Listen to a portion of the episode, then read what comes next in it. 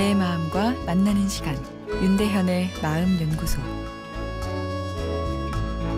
안녕하세요. 마음 연구소 윤대현입니다. 오늘은 이기적이지 않다는 것은 다른 사람의 자유로운 공간을 인정하는 것이다 라는 내용으로 이야기 나누겠습니다. 어제 우정이 잘 유지되려면 서로의 공간을 인정해 주어야 된다고 말씀드렸습니다. 서로의 공간을 인정한다는 것은 우리로 가깝게 뭉친다고 해도 각자의 개성을 가진 상대방의 독립성과 자유도 동시에 보살펴야 한다는 이야기가 되겠습니다. 타인의 자유를 인정하는 것. 그렇게 어렵게 들리지 않지만 실제로는 쉬운 일만은 아닙니다. 실제로 이 자유가 손상돼서 개인이나 집단 사이에서 끊임없는 갈등이 생기는 것을 보곤 합니다.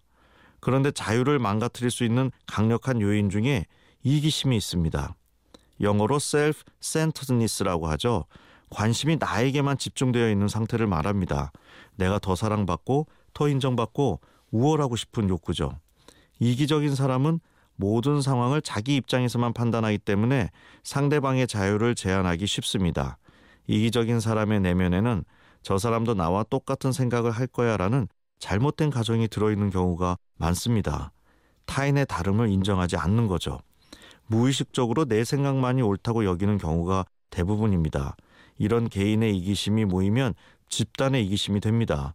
내가 속한 집단의 사상과 담론을 소중히 여기는 것은 구성원 간의 강력한 친밀감을 원하는 자연스러운 욕구이긴 하지만 이것이 지나치게 되면 타인의 자유를 훼손하게 됩니다. 과거 나치의 유태인 학살이나 최근 무장단체의 참혹한 테러 행위가 극단적인 예죠. 사람은 모두 다릅니다.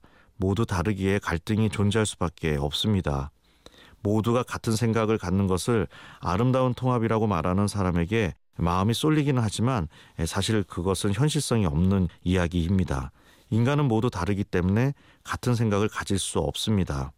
자유를 기반으로 한 최대치의 통합은 상대방의 다름을 인정하고 소중히 여기는 것이라고 생각되는데요. 타인의 자유와 다름을 인정하는 수준이 곧 개인과 집단의 심리적 성숙을 평가하는 중요한 척도가 아닐까 싶습니다. 타인의 표현의 자유를 존중하고 그 사람이 소중히 여기는 생각이 나와 매우 다르더라도 틀린 것이 아닌 다름으로 받아들이는 여유가 필요합니다. 이런 여유를 가진 사람들이 관계에 집착하는 분들보다 인기도 좋고 좋은 관계를 가지기도 쉽고 덜 외로울 수 있습니다. 윤대현의 마음연구소 지금까지 정신건강의학과 전문의 윤대현 교수였습니다.